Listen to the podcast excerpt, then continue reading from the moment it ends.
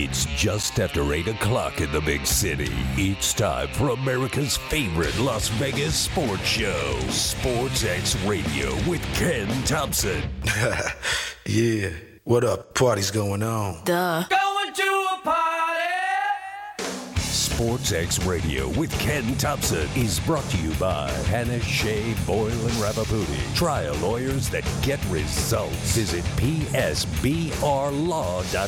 Steiner's Pub, a true Nevada style pub with three locations one on Cheyenne, one on Buffalo, and one on the south end of the strip. Steiner's Pub. We love this place. Preventative Diagnostic Center. Book your non invasive scan today for peace of mind. Visit pdcenterlv.com. Rob Ritchie, Farmers Insurance, 702 335 5744. 702 335 5744. Laborers Union 872. The builders of Allegiant Stadium and the Las Vegas Ballpark, home of the Aviators. Promodirect.com. Use K 10 for a 10% discount on your promotion items order. Promodirect.com. And by William Hill Racing Sportsbook, America's leading racing sportsbook. Visit WilliamHill.us. So get ready because Sports X Radio with Ken Thomson starts now. All right, KT, it is a Friday football fiasco, and the uh, Raiders finishing up a perfect preseason 4 and 0. We'll get to that in a little bit. Brad Powers is in studio. The voice of the Utah Utes, Bill Riley, joins us hour number two. Mark Hoke running the show as usual on Friday nights, and uh, we may have some Oriole Magic music if he uh, he's go. He's got his fingers crossed. I know they were up two nothing in the ninth, and that's where we'll leave it. I'll uh, wait for his thumbs up, or uh, we won't have that music. We'll just uh, be in silence for the little bumper music when we come back here, hour number one. But we've got a great show in store for you, as we usually do. Football season, Fridays, and again, preseason finishing up this weekend.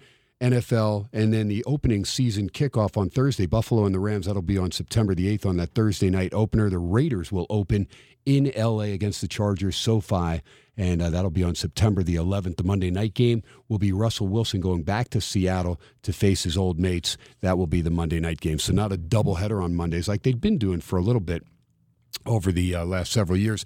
PSBR Law Studios is where we come from Monday, Tuesdays, Thursdays, and Fridays. You know, Wednesday you catch me 1750 North Buffalo, one of three Steiner's pubs in the Vegas Valley. But PSBR Law Com is the website. Panish, Boyle, Ravipudi, the best in personal injury. Southern California for years and years, and here in Las Vegas now in their fourth year, over three and a half billion in verdicts and settlements the last decade for their clients. Success rate 99%. Strength by your side. The relentless pursuit of justice. Jot it down. You know the 702 already. 830-9353. 830-9353.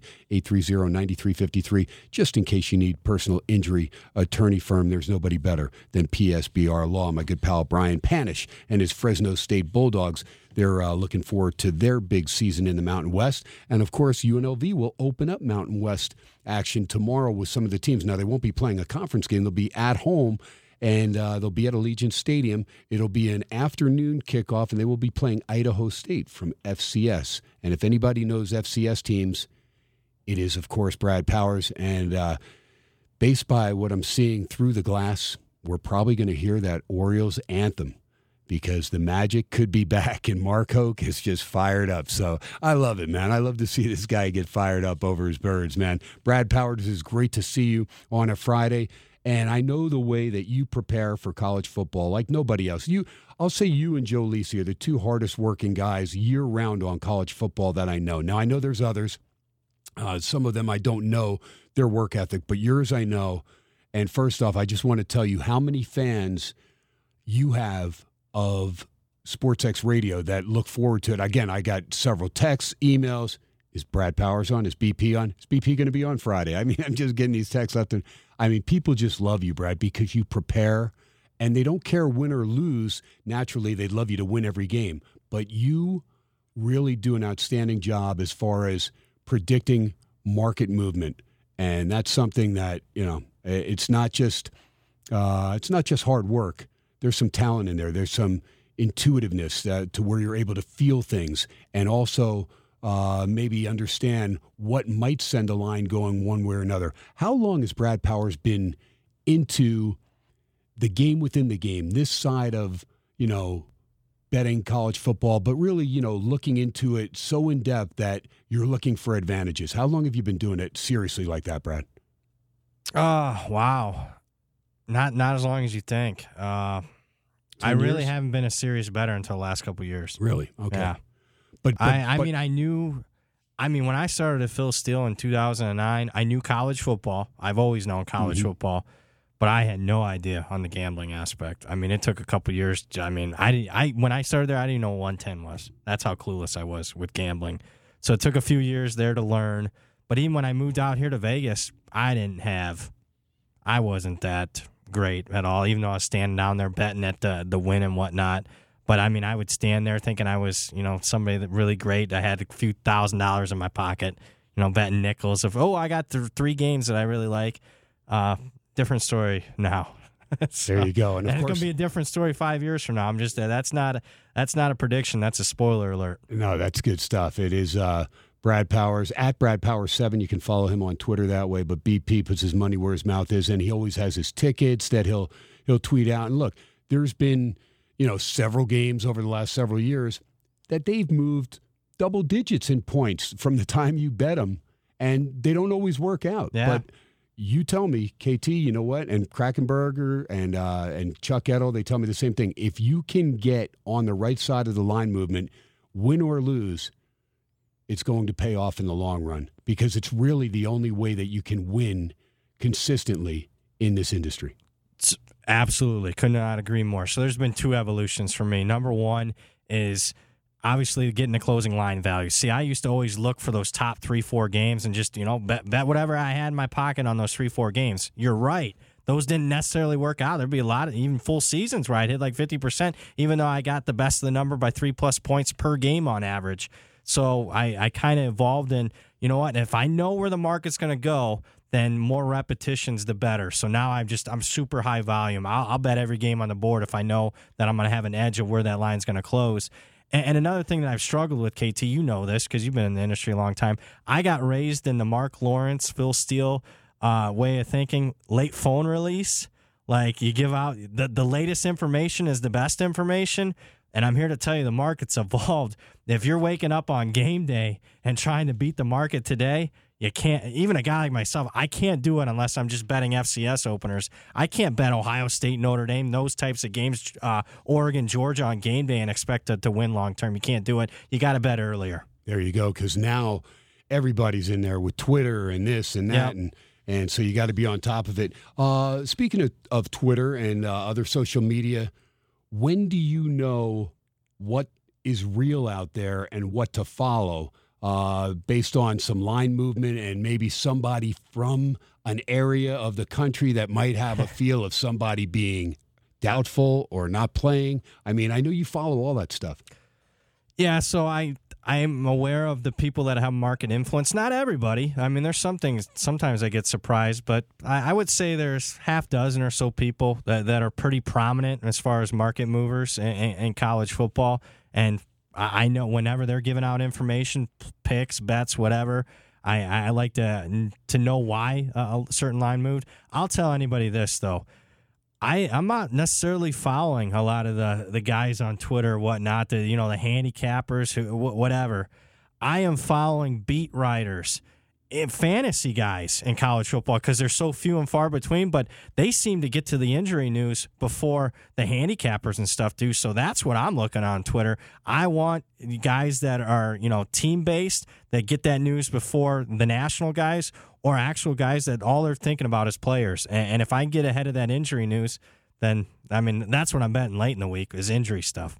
There you go. Great stuff, Brad Powers. Okay, now NFL, we did have some action tonight as uh, we've got preseason football. And again, the Raiders at home. It was alumni night. So all the alumni were there at Allegiant Stadium. They were honored. Raiders finish up with a 23 6 win over New England after getting the best of the Patriots in the two scrimmages here. And 4 0 preseason. You know, at the end of the day, they're uh, going to be the only team that finishes 4 0 because they're the only ones playing four games outside of Jacksonville. And of course, they won that game.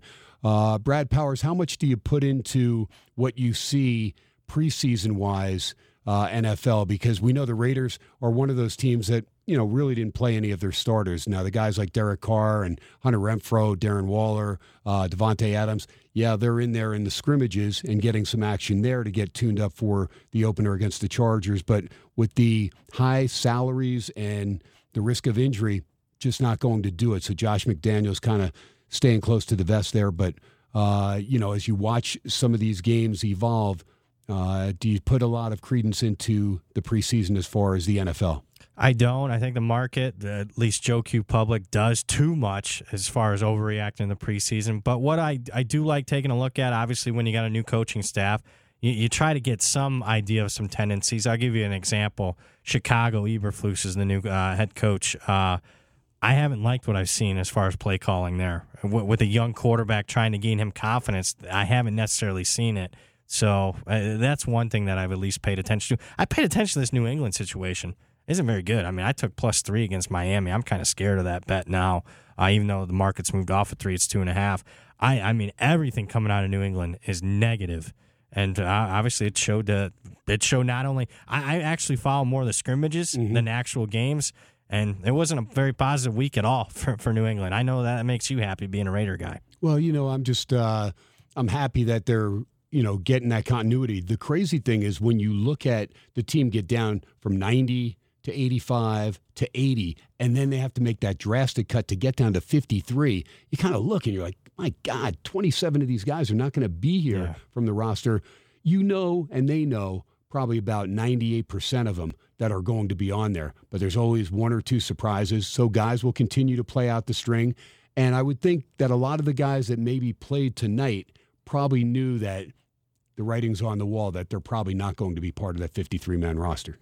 Yeah, but what they can do is put a you know a good showing to be picked up to stay on the you know the, the taxi squad, or I mean maybe another team uh, in, in, the league has got a hole at their position, they find a new home. So I mean, whenever you're putting, whenever you're on that field, and whenever they got tape on you, I I, I mean I'm not ta- I'm not loafing, I'm not taking plays off. There you go. Now you remember a guy from college, pretty good player, Mack Hollins. He's been impressive. So you have Davante Adams, you have Hunter Renfrow, you have Darren Waller. So you think of those three receivers, but Mack Hollins has looked outstanding in practice. He has, and I'm not sure what what his role is going to be, if any, on the Raiders. But he's another guy might get picked up, and, maybe not by a team, uh, you know, this week or the I'll next couple 90% weeks. percent he makes the team.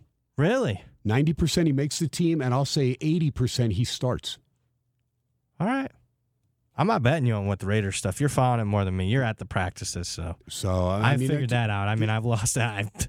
I've, probably a little too late. I've lost a few thousand dollars against you, KT. Well, you know what, BP. A few more coming your way at the end of the year too. I just need Marcus Mariota to to be good. I think he played enough against the Jets. I don't think he'll. I think he'll start that opening game inside the division against New Orleans. So. I don't think he finishes the season as a starter though. Well, we'll see. All right. I know you like Des Ridder, man, but uh, not really. But yeah. I mean, he's been all right. Oh, you think Mariota may get hurt? Probably. Yeah, that's that's the that's yeah. the only worry. Yeah, he's he's had a a series of injuries throughout the years, and uh, even last year on that first run that he got, yeah. I mean, he gained like 27 yards, but he uh, he popped the quad, so not good. We'll see how things pan out. Uh, let me get to the Richard Badge and Findlay Toyota out of town scoreboard update. Uh, NFL games, everything is just about over. Dallas leads Seattle 27 26, trailed that game early 10 0, but have come back, lead at 27 26. Total was 38. They're at 53 right now with a minute 48 to go. Panthers shut out the Bills. Buffalo not putting a lot of effort into that game. Uh, Panthers went up to a four and a half point favorite. Total was 40 and a half. How about a 21 nothing whitewash there for Carolina at home? Saints and the Chargers. Saints got up early, 14 nothing. Chargers tried to make a little run there. Game ended up 27 to 10. The total was 37. It did go to 37 and a half at Circa. It's the only place in Vegas 37 and a half and it finishes on 37. So a push for just about everybody depends which way you went at the Circa 27-10 the final Saints win at home over the Chargers and we told you Raiders 23 to 6 over the Patriots. That total was 36 and a half up to 37 a couple places. Uh, and the Raiders were one and a half, two point favorites. Opening at three, went down to one, and then came back up. One and a half at the Westgate was the low around town, minus two pretty much everywhere else. But the Raiders cover all numbers and uh, take care of business. Meanwhile, Major League Baseball, Dodgers, extra innings. They get past Miami, 10 to 6, the final there. Marlins continue to spin downward. Cincinnati wins at Washington 7 to 3. Another game getting up and over the total. Philly jumped on Pittsburgh early. They cruise at home 7 to 4. Bryce Harper, I believe, back in the lineup. I didn't check the uh, box score, but he was supposed to be back in that lineup tonight. Uh, Falter on the hill there for Philly was a minus 260. Mets with Bassitt went off a minus 330 against the Rockies. Game was 6 to 6 in the ninth, but the Mets got a walk off from Pete Alonso, not a home run, but a single, and they win it 7 to 6. Cubbies have now put up a two spot in the top of the 10th after Milwaukee tied things up. Cubs had only two, Cubs had two runs on one hit. Freddie Peralta left that game with a no hitter after six innings. And uh, the Cubbies got a two-run homer in the seventh. They led it two to one. Milwaukee tied it at two, but now the Cubs lead it four to two. Milwaukee batting in the bottom of the tenth, and uh, the Brewers now have made it four to three, still batting. They need to gain a game here if they can because St. Louis is getting throttled at home, bottom of the eighth, eight to one by Atlanta, who won't lose any ground to the New York Mets. Meanwhile, American League, how about the Angels? 12 nothing. They win at Toronto. That's a rarity in itself for the Angels to win a game, and let alone win 12 nothing. Nice effort tonight. Meanwhile, Boston comes back and beats Tampa Bay uh, trailed at 4 0, came back, took an 8 4 lead, then held on and won the game 9 8 against Tampa Bay. Texas 7 6 slips past Detroit and Arlington, and there's the big score. How about a goose egg? For the Houston Astros, best record in the American League, Kyle Bradish, outstanding in Baltimore, 2 0 gets the win. We'll hear that magic music when we come back from our break here, hour number one. Gerrit Cole and the Yankees shutting out Oakland, bottom six, 3 0 over there on the left coast. And Shane Bieber for Cleveland in control, 1 nothing. They lead up in the Great Northwest in Seattle. That is bottom five against Logan Gilbert. The uh, interleague game, San Diego cruising past Kansas City 11-5 that's top 8 7-2 Arizona wins in the south wins on the south side of Chicago White Sox are just a mess 7-2 Diamondbacks get it done and Minnesota big time shutout of San Francisco, 9 nothing. They pounded Alex Wood and the Giants. CFL one final in Toronto, 37 to 20. They beat Hamilton. They were a one point dog. Total was 48 and a half games. Sales over. Right now, 9.55 to go first half. British Columbia, the Lions up 6 nothing on Saskatchewan. That total, 46 and a half. Got a ways to go. Uh, if you're going to get that over there. But that is a look at the Rich Badgin Findlay Toyota out of town scoreboard. Ken Thomson and Brad Powers and BP. Uh, FCS, clue me in because when we come back from our break, we're going to get into the FBS games. We've got seven of those tomorrow. But FCS, what are you looking at tomorrow? Are there some some good matchups on the opening day of uh, FCS football? Uh, purely FCS versus FCS, probably the best game is Stephen F. Austin against Jacksonville State. I mean, there's some controversy. Rich Rodriguez is the new head coach at Jacksonville State. Uh, he has accused Stephen F. Austin of spying on their practices. Wow. Uh, I like Stephen F. Austin in the game, although the market reacted accordingly. Stephen F. Austin opened like a one point dog in some spots. Now they're laying six. So uh, I'm part of that money. I can tell you that. But uh, yeah, I, I think that's a good matchup. Two teams that are top 25 caliber in the FCS. FBS versus FCS probably the biggest news today, in case you didn't see it, uh, Florida A and M. Yeah, twenty players. Twenty players. So that line moved ten points uh, today. And they're ineligible, right? They're just ineligible. They'll be out. I think they're seven of them are starters. They're down to seven offensive linemen. Is all Florida A and M is going to have. Playing Miami. They're playing North Carolina. North Carolina. Okay. Yep. So that line was 32. Now it's 42. Oh wow. It was tough getting down, but I I made like four or five different bets. There I'll you put go. it that way. Got to got to find places now. Brad Power Sports. You've been doing this for a long time, Uh-oh. and uh, if if people want to be able to get the action so that they can get the numbers or have an opportunity to get the numbers close to what you're getting, how do they get in touch with you? How do they get down? Yeah, so uh, I have a VIP service. So I have my newsletter, which is if you're small time better, that's what you get. I mean, Wednesday I accumulate all my information to that point in the week, and it's widely available lines. It's my five uh, top college football picks, three top NFL picks. Gets sent each and every Wednesday at 3 p.m. Eastern. If you're a bigger better, you want to get in front of line moves. You want what I got, you know, bet on Sunday. You want my FCS stuff on Saturday, close to when I'm betting them. That's the VIP stuff. If you want more information, go to BradPowerSports.com. BradPowerSports.com. And again, follow BP on Twitter at BradPower7. Uh, FCS, it'll be a lot of fun on Fridays. Of course, Mark Hoke, North Dakota Bison, that is his uh, alma mater. So he's happy. How about 24 out of 25 first place votes? Who the other team? Who voted the other South team? Dakota State got one vote. Huh. Yeah. I mean, there. Mark didn't know I had a vote, did he? there you go. And he just gave me the one. Yeah. That's great. Beautiful. Uh, but that's, of course, the rival, the Jackrabbits. They are sitting at number three. And uh, number two is Montana, Bobby Hauck. Yeah. I, you know, I don't disagree with that. I- I'm, th- I'm thinking off the top of my head, North Dakota State's obviously one, South Dakota State's two in my power ratings. I think Montana is three. I know Missouri State by Petrino's way up there too. Yeah, they're number eight right now. Montana State's number four. They got burned pretty good last year in the championship game. against North Dakota State. Yeah. Their quarterback got hurt in the game, but it wouldn't have made a difference. Villanova, Howie Long's alma mater at number five. Kennesaw State six. Sac State at seven. You mentioned Missouri State. They're at number eight. Southern Illinois, number nine. Stephen F. Austin, who you like tomorrow, at number 10. Uh, East Tennessee State's at number 11. Eastern Washington, 12. Chattanooga's 13. Incarnate Word, 14. UT Martin, 15. Southeastern Louisiana, 16. Jackson State, Walter Payton's alma mater. And of course, that's where uh, our good pal Neon Deion's at. Uh, Jackson State's number 17. Uh, Got to stop there. Your take on Mike Norvell. How much pressure is he under right now to win at Florida State with Deion Sanders having success as a head coach? Oh, I mean, he's under a lot of pressure. I mean, Deion took the, the top rated recruit from Florida State, Travis Hunter, number one overall recruit, goes to an FCS school. Norvell, they play tomorrow against Duquesne. Ah, the number, I don't see too much value at, you know, 42, 43.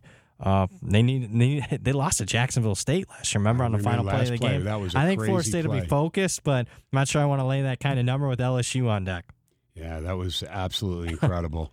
that Florida Incredibly State bad that they didn't have anybody back there. Well, they had two help. guys back, but they misplayed, Yeah. and the receiver cuts in. And I will say, it looked like one of the safeties was going to get a crack at the guy, but somebody had a back peel block that was just Yeah. phenomenal, and just took that guy out of, blew him up, took him out of the play, and uh, that They was would have one went to a bowl game if not for that play. Wow. That would have been big for him. All right, we'll see if FSU can get going. Do you expect them to leave the ACC? That's a good question. Uh, I mean, if the yeah, I mean, if they got an invite to an SEC, I think they're a better fit for the SEC. I think teams in the ACC that could leave for maybe the Big Ten would be like North Carolina, Virginia, the academic side. I think this will surprise many. I think Miami is a decent fit for the Big Ten for what the Big Ten is going out and reaching big market teams. Miami's actually you know pretty good academic school. Uh, yeah, I could. Uh, hey, if Clemson, and Florida State get the SEC invite, KT, why wouldn't you leave the ACC? How big will the Big Ten get? Will they get to 20 so then it could be the Big Ten times two? I would think that both would want to get to 20 because it makes sense. I mean, you play like you play your whole division at nine games. I would say a nine game conference schedule. I think if you really want to get creative, uh, you have instead of a championship game, you have like a 14 playoff out of those conferences, and then you go to the playoff. They're going to be hey with these kids now getting paid and all the big you know money as far as coming in from the TV deals. You're going to see a lot more college football, and you know what that means, KT. More bets to make, so I'm happy. What about the teams on the outside looking in, like maybe somebody that's a pretty solid program like a Boise State? maybe they can fit in with uh you know a revised whatever the Pac-12 is going to end up being because I'm I don't think the Pac-12 is done yet as far as losing teams whether it's Oregon, Stanford, or whatever. I would expect a, a couple of those teams would probably jump ship to the Big Ten. Wow, it is. Uh, it is. So Boise State can I know, it's, but it's tough it's- to watch. It really is. Just uh, I, I, I know I get it about money, and, and but it is. It's just hard to watch the dismantling of tradition. as a fan, I couldn't be more upset. As a better, I couldn't be more happy. Okay. Oh, well put. All right, Sports X Radio rolling at you here. Uh, again, Bill Riley joins us in about 40 minutes from now. Do not forget, if you fall in that demographic, 42 or 40 to, to 72, 40 years old to, to 72, Preventative Diagnostic Center here in the Vegas Valley. And that means if you're coming in town from out of town, you don't have uh, an option to uh, get your health checked out to where you fall in that demographic. We're very fortunate because Dr. John Pierce has the only scanner of its kind in the region that gives you early detection before signs and symptoms of more than two dozen ailments like heart and lung disease, cancer. You can call the Preventative Diagnostic Center. You can schedule that free educational consultation. Let them know Ken Thomson Sports X Radio sent you. You got the 702 down 534 7900 534 7900 534 7900. Comfortable scan takes a few minutes. A few days later, you get a detailed report from a board certified radiologist it is uh, real important that you you get down there and check things out. Be proactive. Uh, Christina and I, my wife, we just went and got our second scan, and uh, it was a two year interval.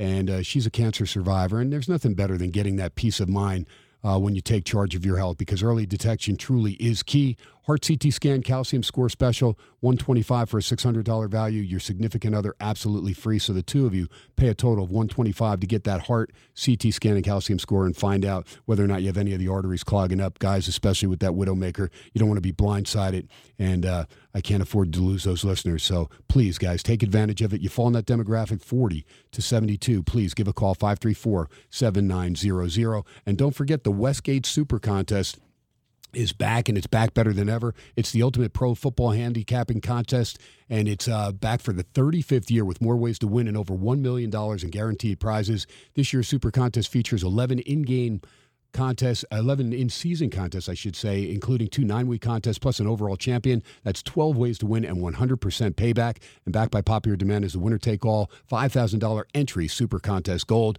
and the second half Super Contest Reboot all comes also comes into play. Sign up now through September 10th only at the world famous Westgate. It is the Super Contest now in its 35th year. And they also have a deal if you haven't uh, open an account there. You can bet a hundred on your first one. You lose that, they're going to give you a hundred dollars back. So make sure you put that in there. The little promo, bet 100, get 100 at the Westgate Superbook. Go down there. You know my buddy Art DeCesar, who joins me on Wednesday nights. He has been the last two Thursdays, but normally Wednesday nights he said he'll help you, and everybody there really will uh, take care of you over there. Uh, Jay Kornegay, good friend, John Murray, love those guys, and uh, they do a great job. And it's a great place to watch games, especially Saturdays and Sundays.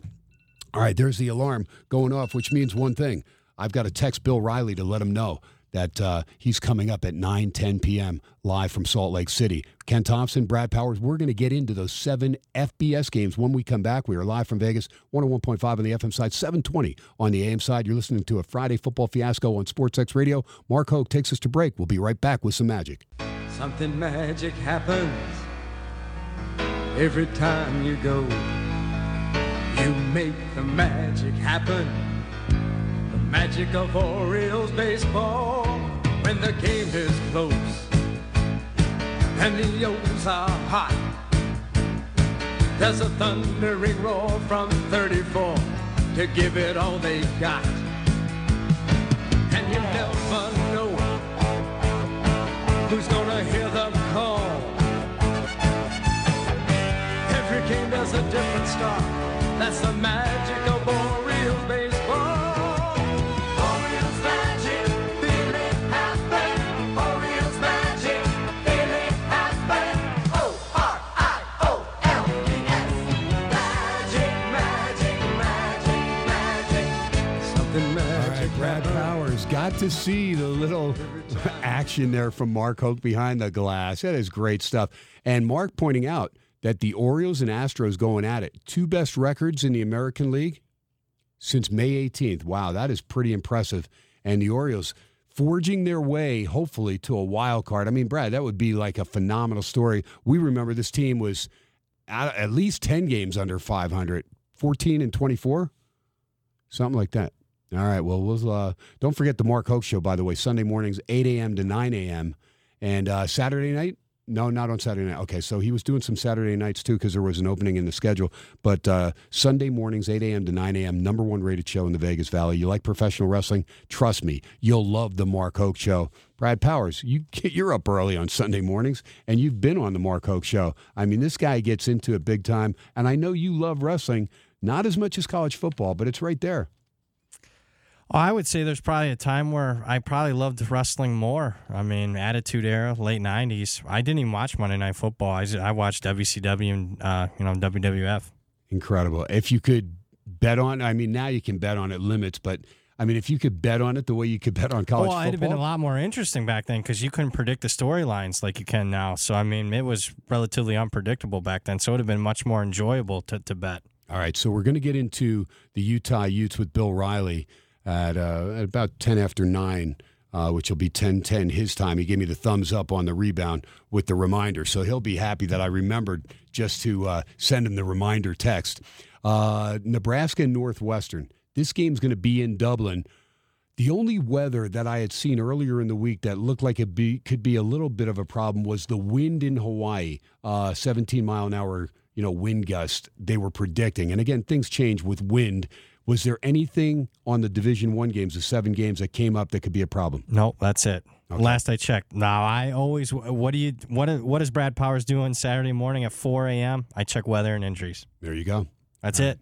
Got to stay on top of it, no doubt. We uh, gave we went over a bunch of injuries last week. Let's look at Nebraska Northwestern. That's the uh, opening game from Dublin. This game will kick off at 9:30 a.m. Pacific time, which is great for us. So we get going early. Don't have that 9 a.m. game, but 9:30 we'll take it. Nebraska right now at the Westgate minus 11, total of 52. There's some 51 and a halfs out there, but mostly 52s here in Las Vegas. And uh, Scott Frost, needless to say, on the hot seat, and Pat Fitzgerald coming off a miserable year with his Northwestern Wildcats. Casey Thompson transferring quarterback from Texas, threw for over 2,100 yards, 24 touchdowns, nine interceptions. So you'd figure you have a season like that. I mean, that's not too bad. You should be able to battle for your job, but he ends up uh, transferring to Nebraska. Four starters back on the offensive line. Could have been five uh, without Newely getting suspended uh, for some drug deal. So Kevin, uh, and, and I don't want to say drug deal, I should say uh, drug violation. They, I, nobody specified. I have not seen what it was about. Uh, Kevin Williams, transfer from Northern Colorado, is going to fill in there on the offensive line there, along with the other four starters. Uh, Marcus Washington also transfers over from Texas, pretty good wide receiver. Trey Palmer transferring in from LSU. Isaiah Garcia Castaneda from New Mexico State was uh, one of their leading receivers last year, and Omar Manning was at Nebraska last year and uh, one of the few receivers that uh, stayed with the team. Linebacker wise, they've got a couple good ones, led them in tackles. Both are back. Henrich and Reimer, 109 for Reimer, 99 tackles for Henrich. Garrett Nelson, five sacks. He is back as well at his linebacker position. Erik Chinander, uh, Chinander, or is it Chinander? Uh, C H I N A N D R. DER, that is the uh, defensive coordinator there for Nebraska. And a pretty good cornerback in Quinton Newsome coming back.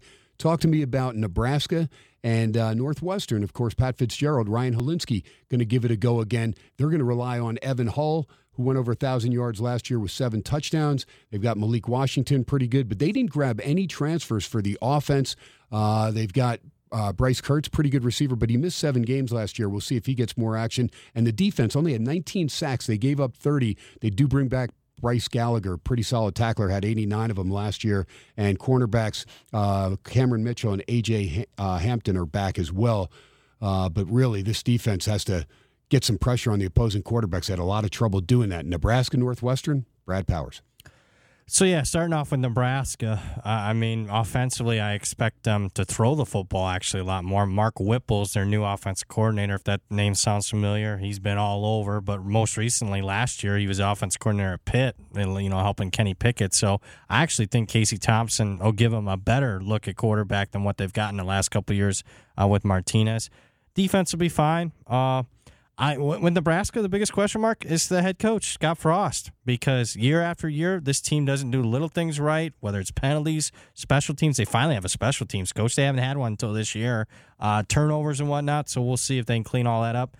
I'm actually much more confident in the other three and nine team from last year, Northwestern, because if you look at Pat Fitzgerald's history, this they kind of yo-yo KT. Uh, They'll, they'll win three games one year, three or five games. They'll turn right around and, and go and, and win the West Division and the Big Ten the very next year. Not predicting that this year, but I do expect Northwestern to be much improved. I will make a comment as far as the transfer situation. It's tough to transfer into Northwestern, KT. I know. Uh, I mean, it's really tough to have the credit hours to get the, the, the not only the credit hours, but the actual classes approved from other universities. So they're going to be behind the eight ball in this era of the transfer portal.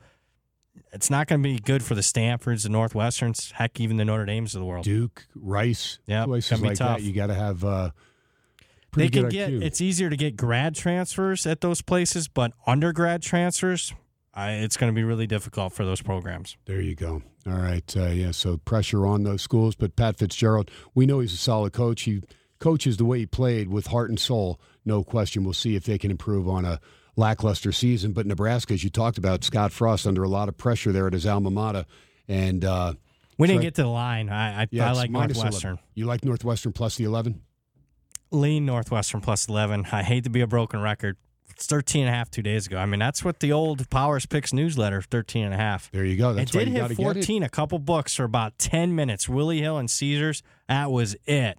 Taken away in 10 minutes, and then the money just flowed in on Northwestern. This was yesterday. Okay, so great stuff, and that's the reason I tell you, Brad Power Sports, get with it. Uh, BP for people, what do they just go right to the website and they can just contact you that way? Yep, go right to the website. I mean, if you want to send me, you know, uh, you can, you know, fill out the contact form. If you got a couple questions, send it. It goes right to my email. So that, or you know, ask on Twitter. There I'll, you go. I'll answer. Great stuff, and he does. Brad Powers takes time.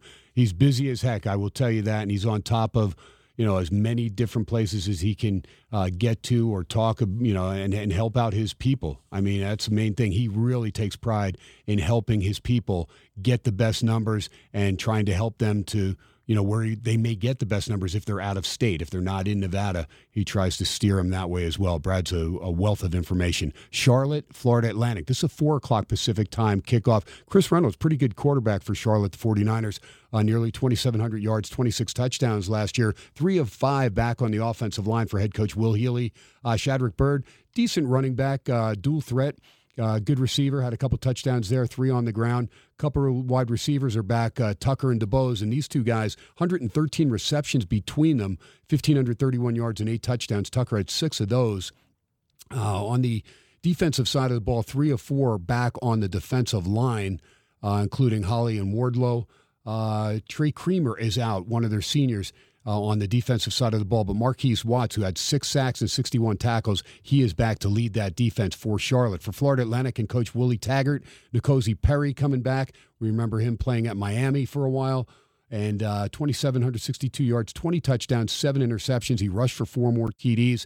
The problem Florida Atlantic had really was protecting quarterbacks. They gave up 35 sacks. They only had 17 themselves. McMahon the third and Johnny Ford also, Marvin Scott transferring in from Nebraska. There are your running backs. Pretty good stable there. LeJante Webster and Laquan Burton, your two receivers, but it was Webster that did most of the damage with 65 receptions coming back. Uh, transfer from Florida State, Jaleel McCray, linebacker. So Willie Taggart going back to old stomping grounds to grab McCray to lead that defense. Joseph also comes in from uh, Tennessee, Morvin Joseph to help out. Uh, Jalen Joyner, defensive end, had four sacks. He is back, but they did lose four of their five top five tacklers. Safety Teja Young is back, and he was the leading tackler coming back with 59 tackles. Your take on this one Charlotte at Florida Atlantic in Boca Raton. Right now, Florida Atlantic FAU minus seven, total of 59. Yeah, so a really good matchup. In fact, both Conference USA matchups uh, are good tomorrow. Tomorrow, uh, I think both all four teams are capable of making a run at a bowl game. I lean towards the Charlotte side as far as this game goes. Now, I did say in that newsletter at the time, take away those hooks, meaning plus seven and a half around a key number. So I'm not surprised that a lot of people in the market have done that here in the last 24 hours.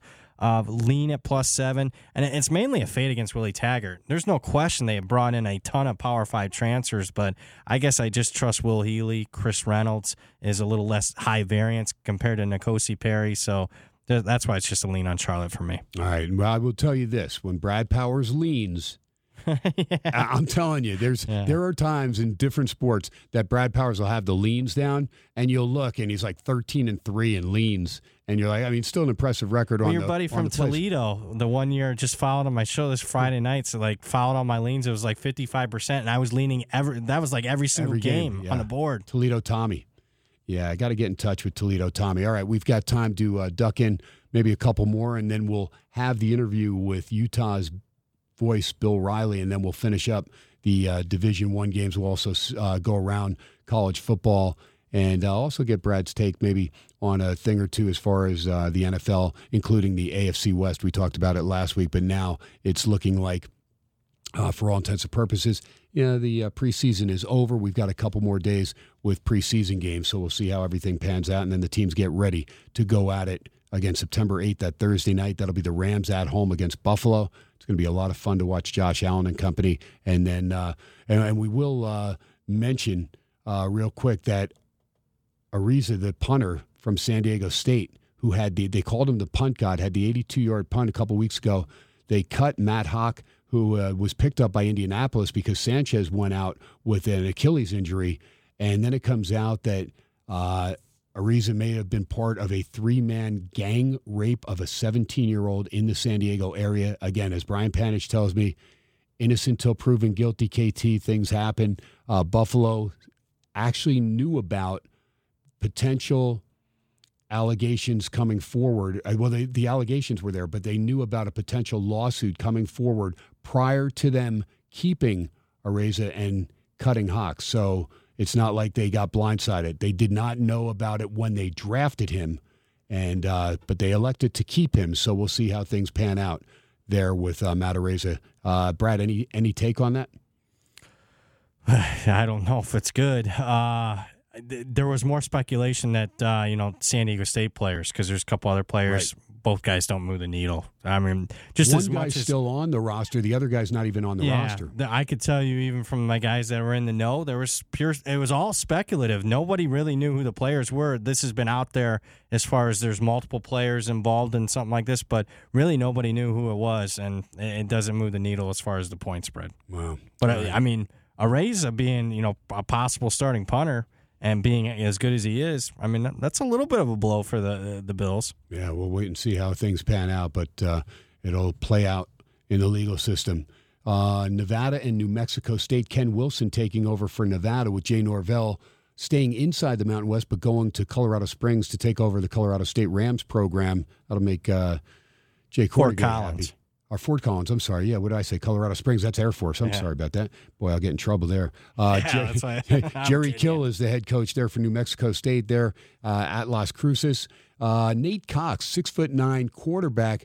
Don't know if he's suspended for that opener, but you were telling me Oklahoma State transfer Shane Illingworth uh, may get that job anyway. Last year, Illingworth throwing for 385 at Okie State, and in 2020 threw for 554. He threw seven touchdowns in the two years, only two interceptions, seven touchdowns, two interceptions, but not a dual threat. He's a, a drop back quarterback. Now they have Toa Taua coming back pretty solid dual threat running back, 732 and six touchdowns on the ground, another 296 via the airways and a touchdown. Devontae Lee is back as well, had five on the ground there for Nevada. So they've got some strength there as far as the running game.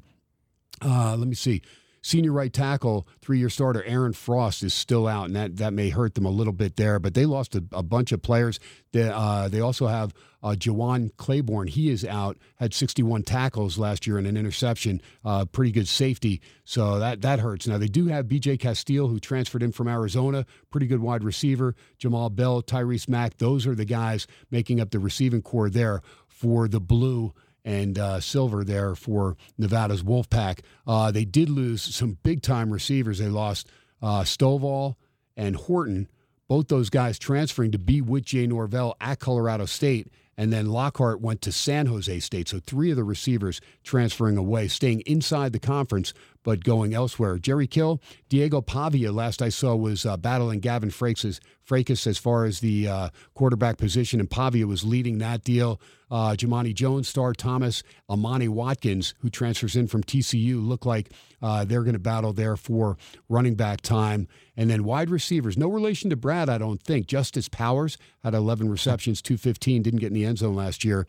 And uh, they have some pretty good linebackers, though, at New Mexico State. That's because the defense seems to be on the field 75% of games. Uh, Chris Ojo and uh, Trevor Borchard, uh, both those guys coming back, had 72 and 71 tackles between them. And uh, could be another long year if you're a New Mexico State fan. But you know what? They're an independent now. They schedule who they can, and Nevada's going to be the opener. What about Nevada? Because I talked to a couple guys. Toa I got to talk to him, and uh, also uh, one of their other players uh, at the Mountain West Media Day, and they like Ken Wilson. Yeah, I mean, there's just some uncertainty with Ken Wilson. Never, I mean, a long time, uh, you know, assistant coach, familiar with the program, long time at Nevada. I just, I mean, the question marks with Nevada is more the roster that he inherited because you mentioned it. Norvell took a ton of guys with him uh, to Colorado State. I mean, uh, 45 different players are off the roster that were on it last year for Nevada. So, I mean, I guess the word that I want to say here, a couple words, you're late to the party if you want to bet this game. I mean, this line has moved more than a touchdown on both sides in total. So uh, I can't recommend. I think New Mexico State's the right side. I think the under is the right uh, side as far as the total. I just I can't recommend giving it out right now. I will say this: if you want to be bad, I think it's a high variance game because there's so much unknown. So if you want to be bad, New Mexico State money line plus 250, I think is a good for a pizza bet. Really? Okay, that'll make Mike Bortre- uh, Petrell, my good buddy, who's my rep here at Cadon for the last decade. Uh, his son played baseball at New Mexico State, so I'll tell you, I just visited there. I, I liked it. I like the football stadium there. Yeah, he uh, his son really enjoyed, and the baseball program's pretty good. They've really turned things around there, and the fan base pretty good. I remember uh, back when I was at Long Beach State and New Mexico State, we played them and stuff, and they- they had good fan support, all sports. Good. There ain't much else. I mean, I just drove through that area of the country. There ain't too much to do there, KT. Not a ton of stuff to Yeah. do. All right, so when we come back, we'll talk with Bill Riley, uh, Utah football, some Pac-12 football. I haven't talked to him in a while, but he's outstanding, and uh, you can pick him up at nighttime sometimes. I know my buddy Larry Ragusa says he picks it up. It's uh, AM 700, and that's a big flame torch coming in from Salt Lake City. So you may be able to grab that and listen to Bill Riley. He's on ESPN radio there in Salt Lake City, but he does a great job covering youth sports for the last Ute. That's a UTE. That's right. The two Utes. That's right. Got to get that in there from my cousin Vinny. Uh, but yeah, it'll be fun to talk to Bill, and then we'll pick it up. We still have four more D1 games for tomorrow. UConn, Jim Mora Jr. He'll make his debut up in Logan, Utah against Utah State and Blake Anderson. What a job he did last year with the Aggies. North Texas and UTEP. That's going to be a fun game. The Mean Green from Denton going on the road right now, one point favorites against UTEP in El Paso, 54 and a half the total there. Wyoming. They lost a lot. They could be in some serious trouble, but I like Craig Bohl, the coach, the old North Dakota State coach. Uh, he lost a lot of players. Uh, Xavier Valladay transferring to Arizona State, and Isaiah Neyor, uh, excellent receiver, transferred to Texas, but he's already out for the year for Texas. So sometimes you make those moves, uh, they don't always pan out, and you do you just wonder.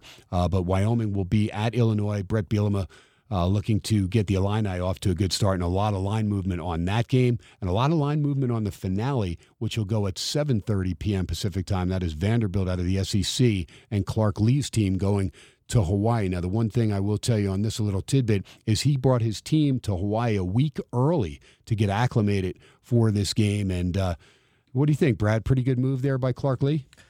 Yeah, I mean, from a time aspect, I I mean, keep in mind when the second half starts rolling around, that's going to be past midnight for the body clock of these football players. We'll see. I mean, did they handle it like a business trip, or you know, was there a couple nights where they got distracted? Well, maybe a couple nights that he felt that if we could get it out of the way, say days three and four, you know, go out, do a little luau thing or whatever. But you know, not like focused. Vanderbilt plays in a bunch of bowl games, Right. So, yeah, I you know, I I think it's a more of a positive than a negative. I think if Vandy wins, I think they should be able to stay an extra day. Uh, maybe. I mean, You they know, only I got mean, as long Elon as on they're deck. with, as long as they're being chaperoned. I'm Yeah, not yeah. saying they only got Elon on the deck, so yeah, why not? All right. That'll do it for hour number one. Ken Thomson, Brad Powers. Keep it right here. Friday football fiascos. Uh, going to be great this year. And with Brad Powers, nothing better than college football. Love the NFL as well, and he's done very well there. Hour number one in the book, SportsX Radio, 101.5 on the FM side, 720 on the AM side. Uh, Mark Hoke, of course, will take us out. We'll be back hour number two. Stick around. Bill Riley, voice of Utah, coming right back. You're listening to SportsX Radio. Welcome back from halftime. It's just after 9 o'clock in the big city. Time to continue America's favorite Las Vegas sports show, Sports X Radio with Ken Thomson. Yeah. What up? Party's going on. Going to Sports X Radio with Ken Thomson is brought to you by Panish Shea Boyle and Ravipudi. Trial lawyers that get results. Visit PSBRlaw.com. Steiner's Pub, a true Nevada style pub with three locations one on Cheyenne, one on Buffalo, and one on the south end of the strip. Steiner's Pub. We love this place. Preventative Diagnostic Center. Book your non invasive scan today for peace of mind. Visit pdcenterlv.com. Rob Ritchie, Farmers Insurance, 702 335 5744. 702 335 5744. Laborers Union 872, the builders of Allegiant Stadium and the Las Vegas Ballpark, home of the Aviators. PromoDirect.com. Use K-10 for a 10% discount on your promotion items order. PromoDirect.com. And by William Hill Racing Sportsbook, America's leading racing sportsbook. Visit WilliamHill.us. So get ready because Sports X Radio with Ken Thomson starts now. All right, KT Live, PSBR Law Studios in Las Vegas, hour number two, Friday football fiasco. Raiders with a win tonight, go 4 0 on the preseason. Remember, they'll open up on the road at SoFi against the LA Chargers. Looking forward to that game. KT will make the trek out to the City of Angels. And uh, then the home opener on my birthday, September the 18th, Arizona Cardinals come in for the home opener. And I'll get to all those Raider games. UNLV opens tomorrow right there at Allegiant Stadium. 12:30 p.m. kickoff, and uh, there are other home games against North Texas, New Mexico, Air Force, Fresno State, and Nevada. The Wolfpack come in here on the 26th of November, so uh, we'll get to all those games scheduling wise. SportsX Radio coming at you Monday through Friday, 8 to 10, right here, Pacific time. And uh, do not forget that uh, archives are up now on Apple Podcasts as well as Spotify, which is great. So you'll be able to hear the Friday Football Fiasco still on SoundCloud as well. Uh, ducking that last score, it is a final. Dallas did hold on and beat Seattle 27 26. Uh, moving on down, Major League Baseball, Atlanta finished off St. Louis 11 to 4, the final there. Cubbies did hold on in extra innings and beat Milwaukee. So again, the Brewers fail to capitalize on one of those rare nights that the Cardinals lose. They have not lost many over the last month and a half. Meanwhile, American League Yankees lead bottom eight at Oakland 3 to 1. That's now gone to the top of the ninth in Cleveland with Shane Bieber and Logan Gilbert for Seattle in a good pitching matchup. It is now 2 to 1. Cleveland leads it in the bottom half of the seventh. And that one CFL game still going. Saskatchewan's come back now from 6 0 down. They lead 13 to 9, third quarter underway. Rough Riders up by four, two and a half point dogs on the road, total 46 and a half. Without further ado, Ken Thomson, Brad Powers, we welcome in the voice of the Utah Utes, ESPN 700 there, Salt Lake City. One of the best in the business. I haven't talked to you for a while, Bill Riley, but it's great to have you, and I expect nothing but good things from that Utes program uh, this year in football. But first off, how is Bill Riley doing? I'm doing good, Cam. How are you? Ah, you know what? Doing great, and uh, always. I, I actually had a buddy last night. I told him. I said, I said, yeah, Bill Riley, the voice of Utah, will be on. T-. He goes, I listen to that guy. We we get that station. It comes in here sometimes, and I'm able to pick it up. Bill Riley Sports, and so uh, you know, I, I know you've been doing it for a long time there. Uh, where are you from initially? Are you are you a, a Utah guy, Bill, or, or or did you transition there from somewhere else? I've lived here 21 years now, so I'm a Utah guy. I grew up in the Midwest in Kansas City, but I've been in Salt Lake City for 21 years, and I've been the voice of the Utes now for 14. So I'm a Utah guy through and through. There you go. And you've been there. Kyle Whittingham's been there a while as well. And this program looks to be top notch again. What about last year with the Charlie Brewer situation? Never got a handle on that, exactly what happened. I know he took his ball and went home, and, you know, I basically, you know, got relegated maybe in a game. And next thing you know, you're a transfer from Baylor thinking, like, what's happening here? How's Coach Whitt doing that to me? And then uh, never heard anything from Charlie Brewer, who now has emerged as the starting quarterback at Liberty. But what happened in that situation, Bill? Oh, he, he wasn't a good fit for the offense. He was a spread offense guy. Um, he, you know, it wasn't all Charlie's fault. Charlie's a good quarterback, but you know, he was he was kind of a square peg in a round hole. Plus, there were some offensive line issues that he was dealing with early in the season too. But but ultimately, Cam Rising was the better fit for this offense, and you saw what happened when he when he finally got in. Cam Rising doing a nice job, and you got a couple solid running backs: Tavion Thomas, Micah Bernard, outstanding, and two of the better tight ends in Kincaid and Kuithe. Uh, offensive line always solid. Seems like in between the tre- in the trenches, Utah's always got good guys in the trenches, both sides. Uh, linebacking wise, going to be tough to uh, replace Lloyd, one of the best in the business over the last several years there in Utah. What about what's coming in and what went out? Well, I mean, at linebacker, yeah, you're right. Devin Lloyd was one of the best players Utah's ever had on the defensive side of the football. Kyle Whittingham called him the best defender he's ever coached, and that's that's saying something. But they, they brought in a kid that was the leading tackler last year at the University of Florida, Mamu Diabate, uh, one of the best transfers that was on the market this past year. So uh, he he was probably the best defender in fall camp for Utah this year. He'll be outstanding. And you've got a five-star kid in Lander Barton that's uh, part of the Barton family. That's kind of Utah athletics royalty. Both of his brothers, older brothers, played at Utah. His parents did too. His sister as well. So Landers there. Karene Reid, who played a bunch last year, is there as well. So um, they don't have Devin Lloyd, and that's true, but they, they won't lack for playmakers at the linebacker spot for sure. All right, Ken Thomson with Brad Powers. Brad, one of the sharpest minds in college football. Brad, some questions for Bill Riley. So before we talk, I mean, obviously expectations sky high for this Utah team, you know, defending Pac-12 champs full season. I kind of want to get to, to the elephant in the room. What's the feeling been like now that we're only, you know, eight days away from that big trip to, to Gainesville, uh, Florida there? The, not only the excitement around Salt Lake City, but what's been the, the vibe leaving uh, up to this as far as fall camp for the Utes? Well, it's, it's been a good fall camp because nobody got hurt or nobody got seriously hurt. That's the best news you can ever get out of fall camp. Yep. There weren't a lot of position battles, Brad. There weren't. I mean, you bring back 17 starters, you don't have a lot of position battles. There's, there's some depth chart jockeying a little bit, but this team's ready to go. Um, you know, they were Pac-12. Cha- they've, they've appeared in three of the last four Pac-12 championship games. They won the Pac-12 championship game last year in your backyard definitively over Oregon, beating Oregon for a second time. 17 starters back. They were a whisker away from winning the Rose Bowl game against Ohio State. This is a really good football team. Really good. And I don't know that they're in the top three with Ohio State, Georgia, and Alabama, but they're certainly in that next tier.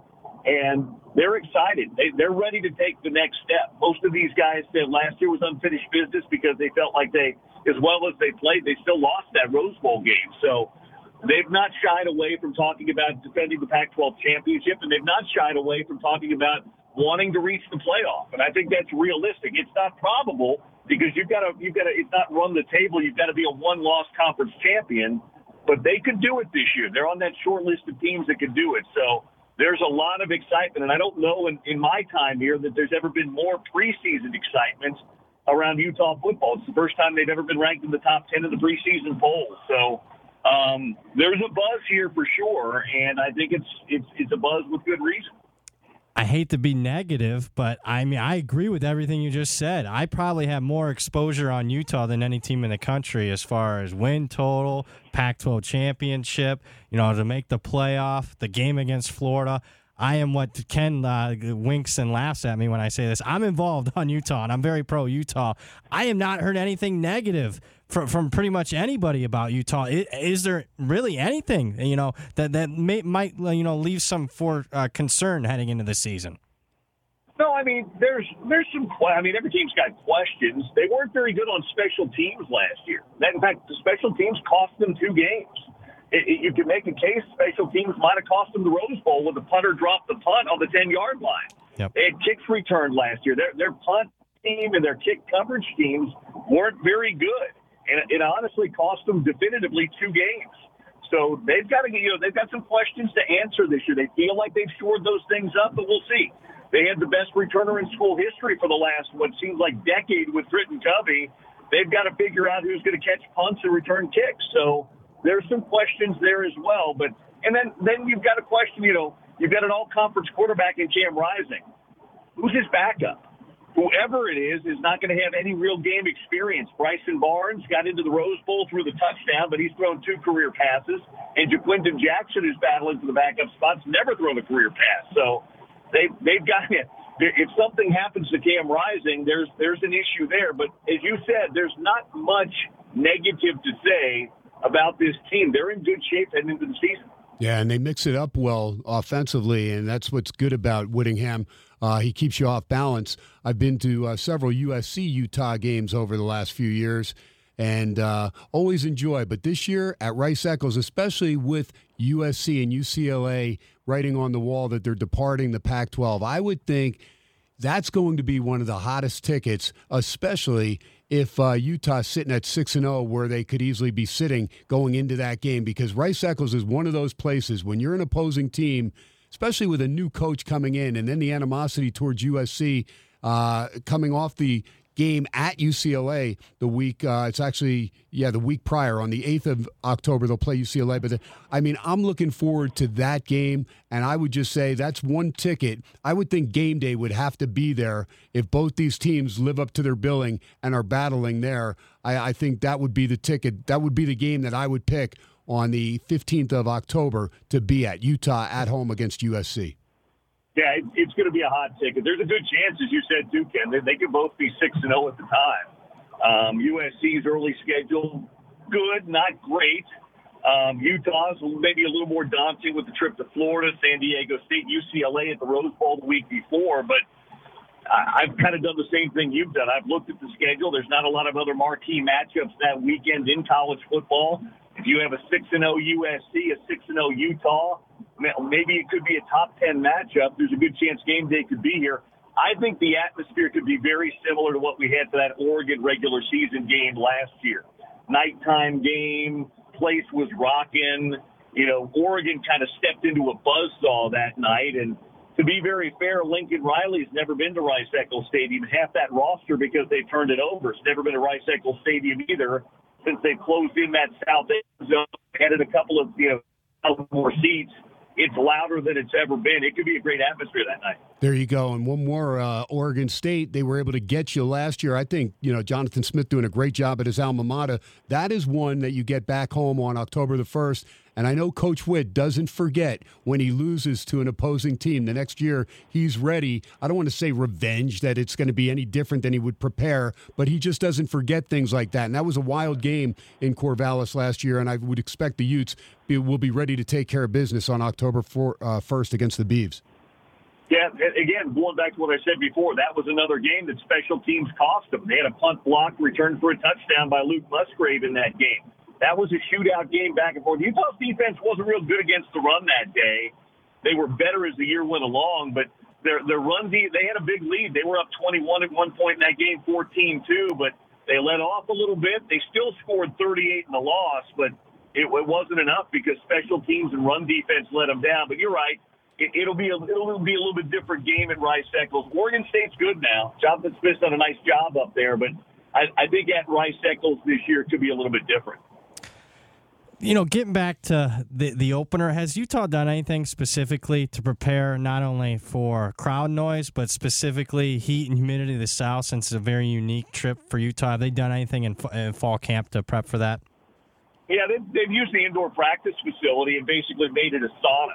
I mean, they, they've gone in there, they've cranked the heat up to about 90 degrees inside, plus the you know it's 100 degrees outside, and they've watered the turf down to create about 80% humidity inside. So, and they always do a lot of crowd noise and things like that in fall camp when they go inside. They've played and blared the music loud and high, but about two or three days a week they've gone in and, and used that indoor practice facility and basically turned it into a sauna. Now the good news is it's a night game. They're not playing the game at yep. two or three in the afternoon in Gainesville. It's a seven o'clock kickoff.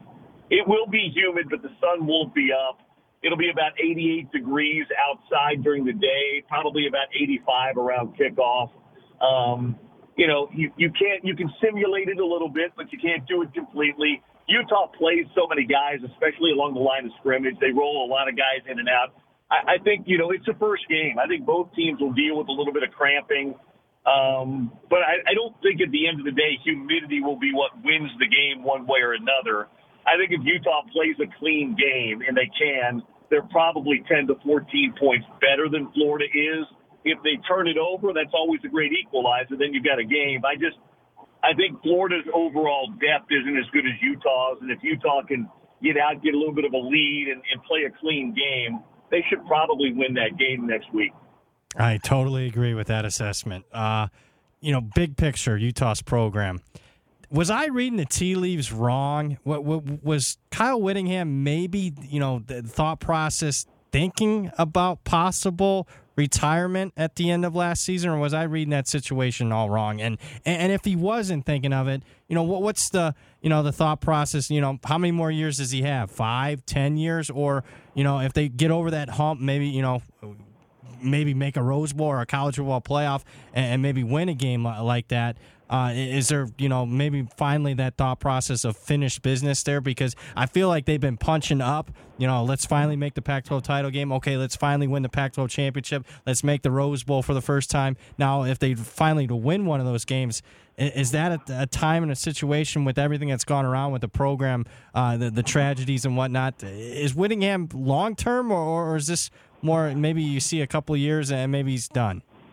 Well, I, I think he's playing it by ear. Guy, you remember they they had a player murdered in season and a player that lost his life before the season.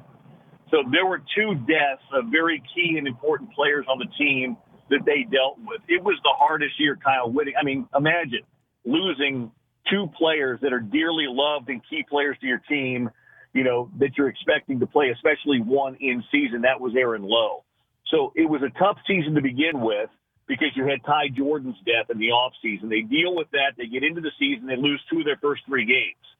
Then, as they, they, they try and figure it out, get to two and two, they have a player murdered the night after they, the night of the, of the Washington State win. Luckily, they had the bye week.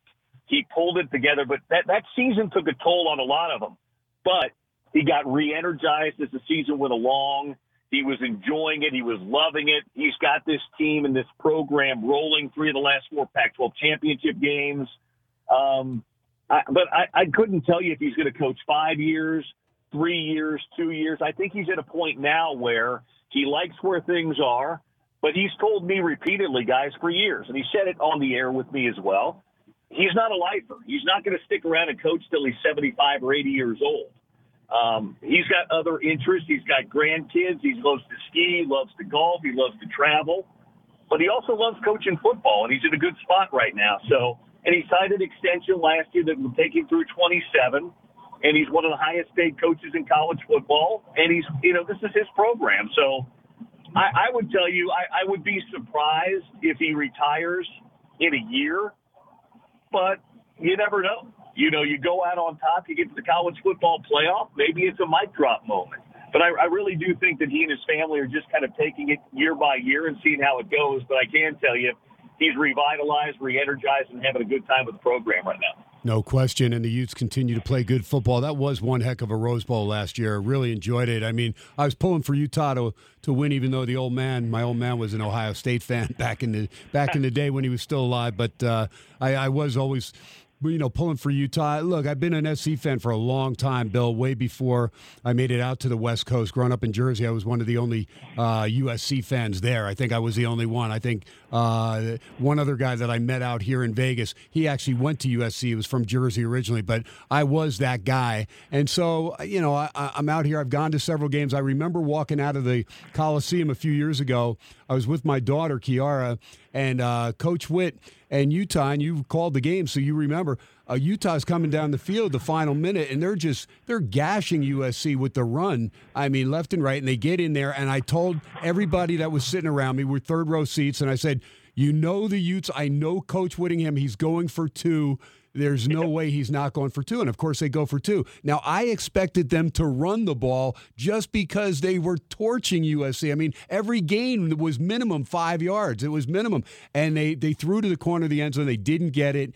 And I'm walking out of the Coliseum, and I was surprised. I was just like going, that is the luckiest USC win that I've been at in a long time because if you if Utah runs that ball the way they were pushing SC off the line of scrimmage, I have no doubt that they get that two point conversion running the ball. I'm sure you may have been anticipating a run from the booth as well.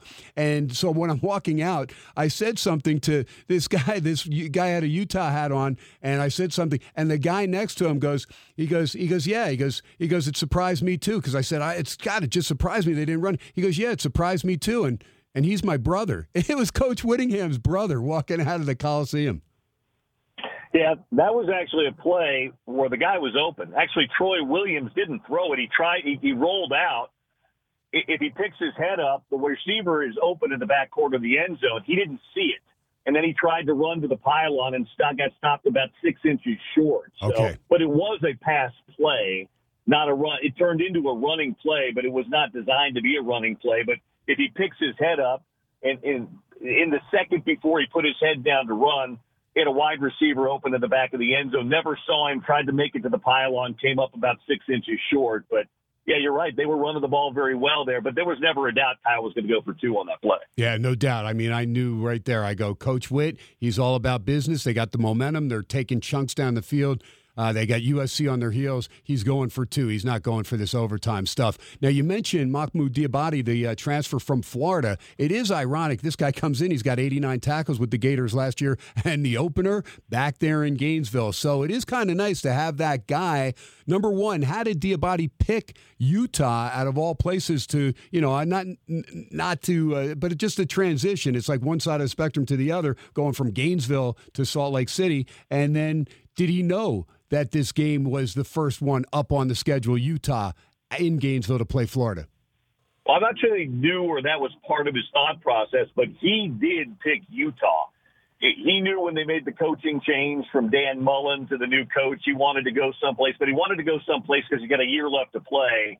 That was a great defensive fit for him and where they were going to win.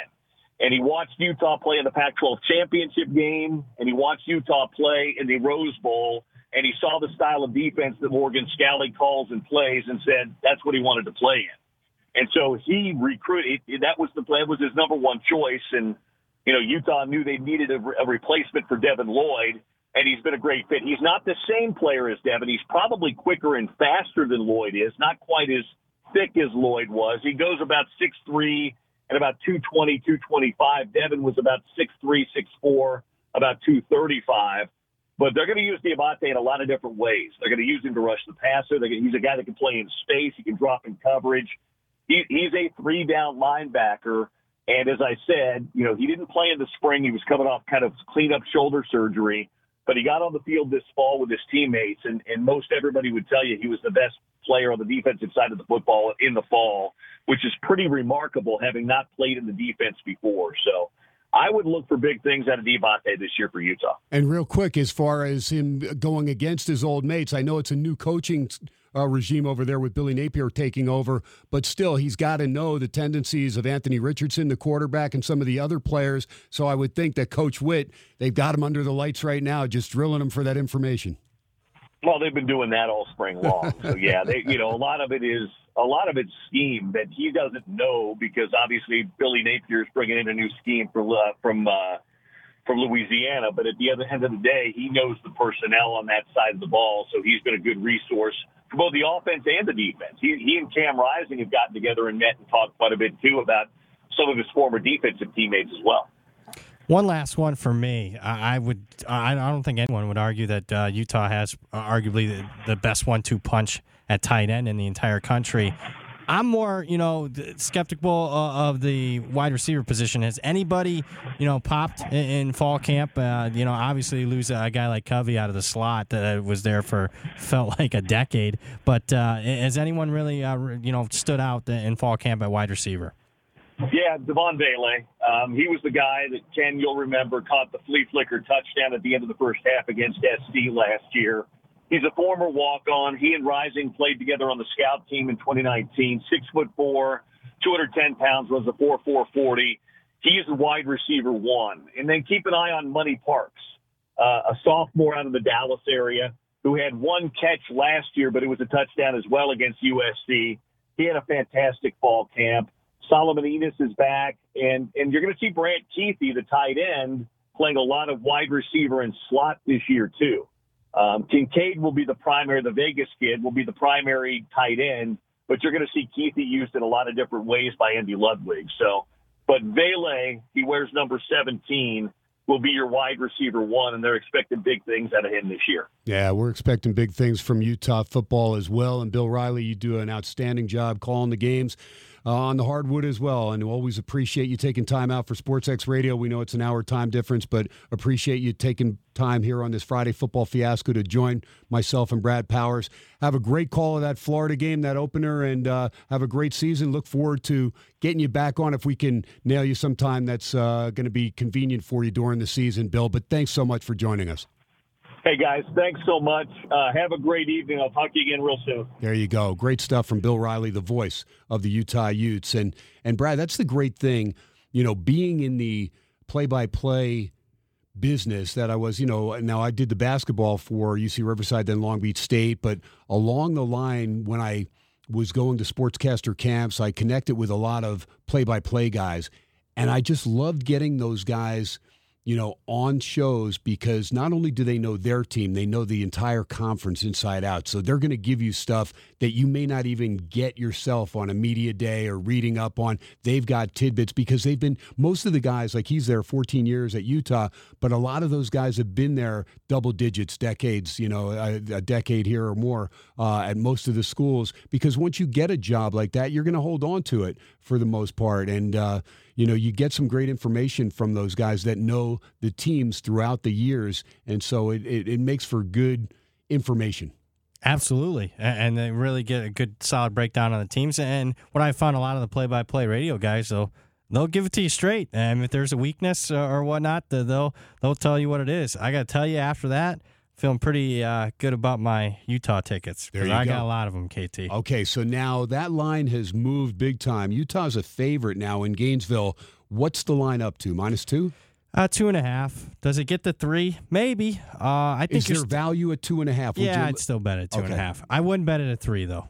Would not bet it at three, uh, but two and a half, I'd still go Utah. And I- I'll be honest with you. After listening to that interview, uh, I, I would. I may. I might have hemmed and hawed about two and a half uh, before that interview. No, I'm not. I'll lay two and a half. Okay, so that's out there for you folks uh, that are interested in a game one, and that is on Saturday. And how is that an early kickoff? Nah, it's at night. I oh, mean, good. That's good for Utah body clock wise. it is good. Uh, it's the same time as a Notre Dame Ohio State game, so make sure you have a couple TVs set up.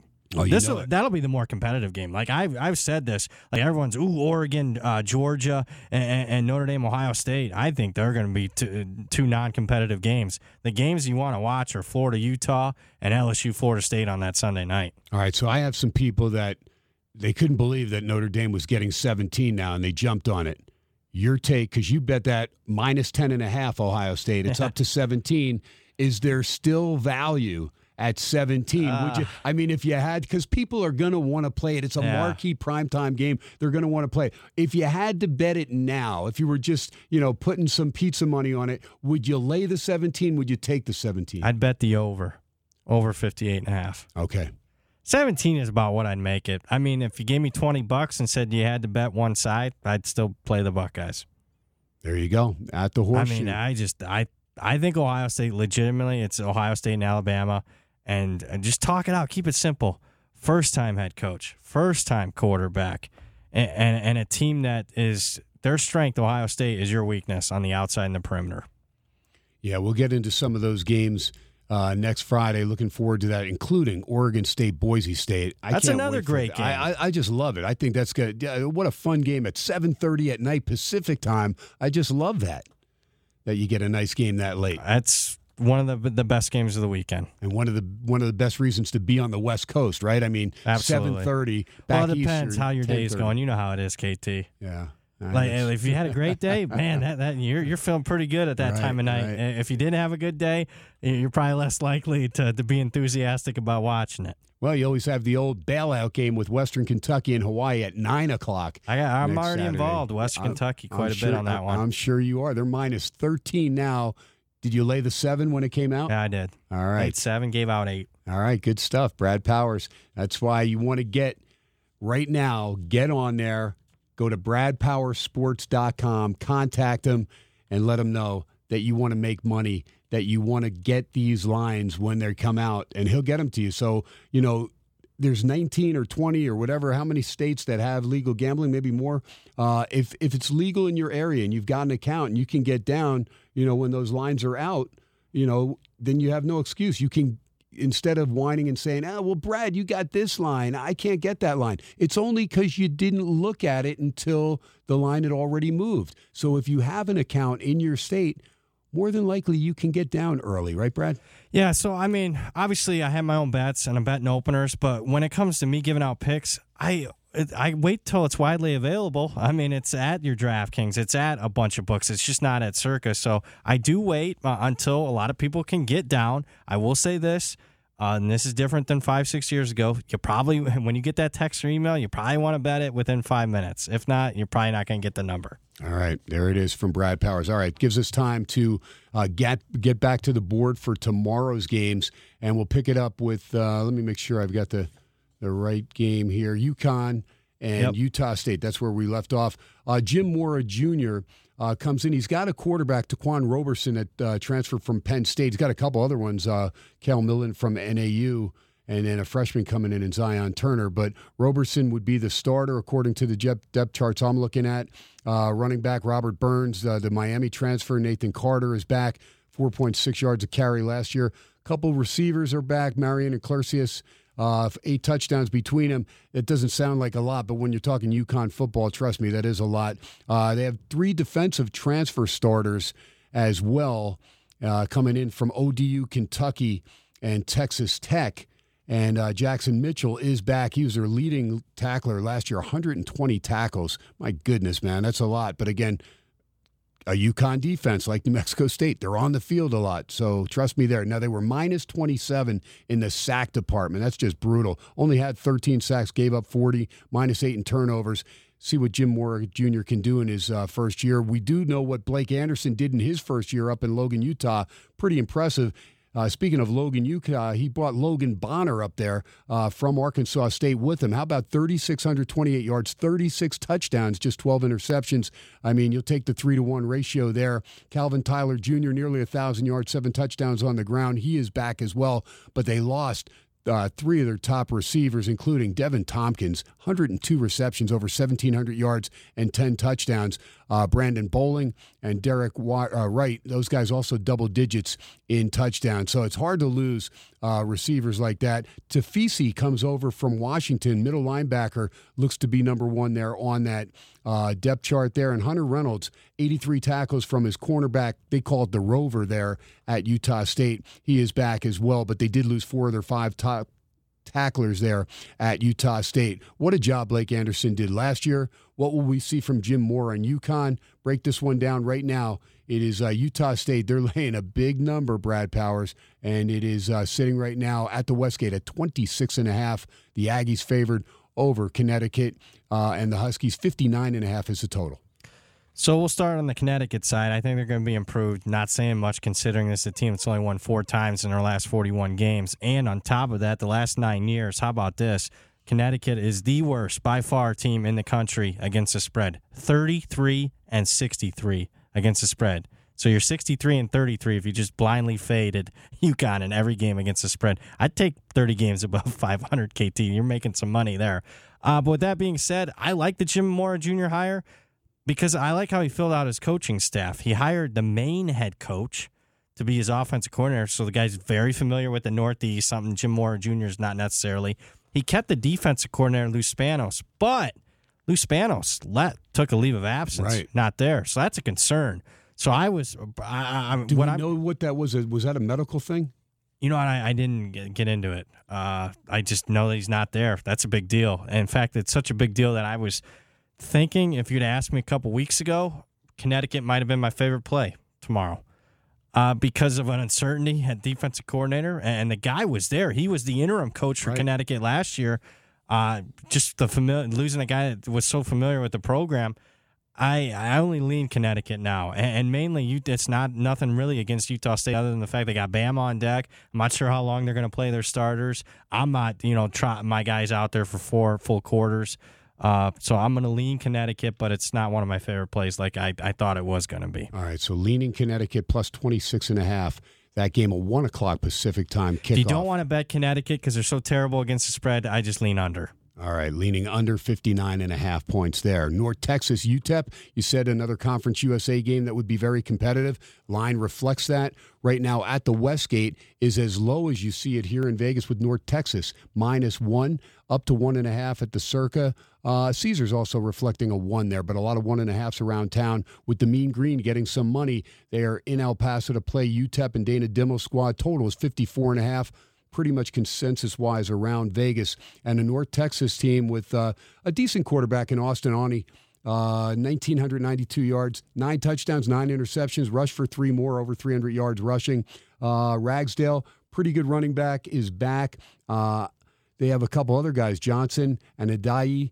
Uh, those guys combining for 11 more touchdowns. So this team likes to run the ball. And Attaway, the sophomore, uh, part of that backfield now as well.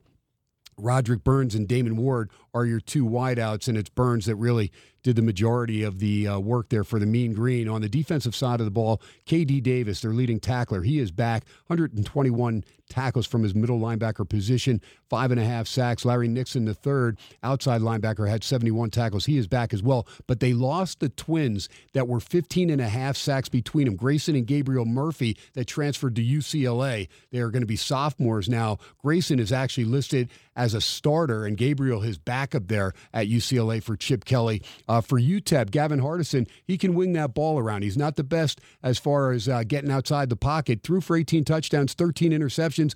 Trust me, that's good for UTEP football. I told Brad that I thought UTEP was going to be pretty good last year as far Yep. as win total wise, and Brad got on it and uh, followed the team and made some money on the Miners down the stretch. Now, Calvin Brownholtz, he's the uh, running quarterback. He rushed 35 times for three touchdowns, but he only threw the ball seven times. He's the backup quarterback from Northern California. And his dad, Scott Brownholtz, played for Georgia, was the center for the Georgia Bulldogs back when Terrell Davis was running that football. Now, Awatt was the leading uh, rusher last year with 854 yards and six touchdowns, but he is listed second behind Deion Hankins. Hankins uh, had half the yardage. Uh, same amount of touchdowns as Awatt last year. We'll see. Maybe they uh, both get a good amount of action there for UTEP.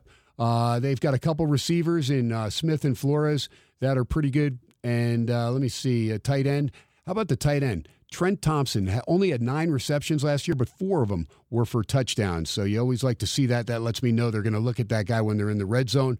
Uh, Breon Hayward, uh, Tyrice Knight are both back, and both guys had over 100 tackles for the Miners last year. That is key. 108 for Hayward, 61 of those solo, 102 for Knight, 59 of those solo. A couple decent defensive ends, and Amawule and Taylor, they combined for 12 sacks between them.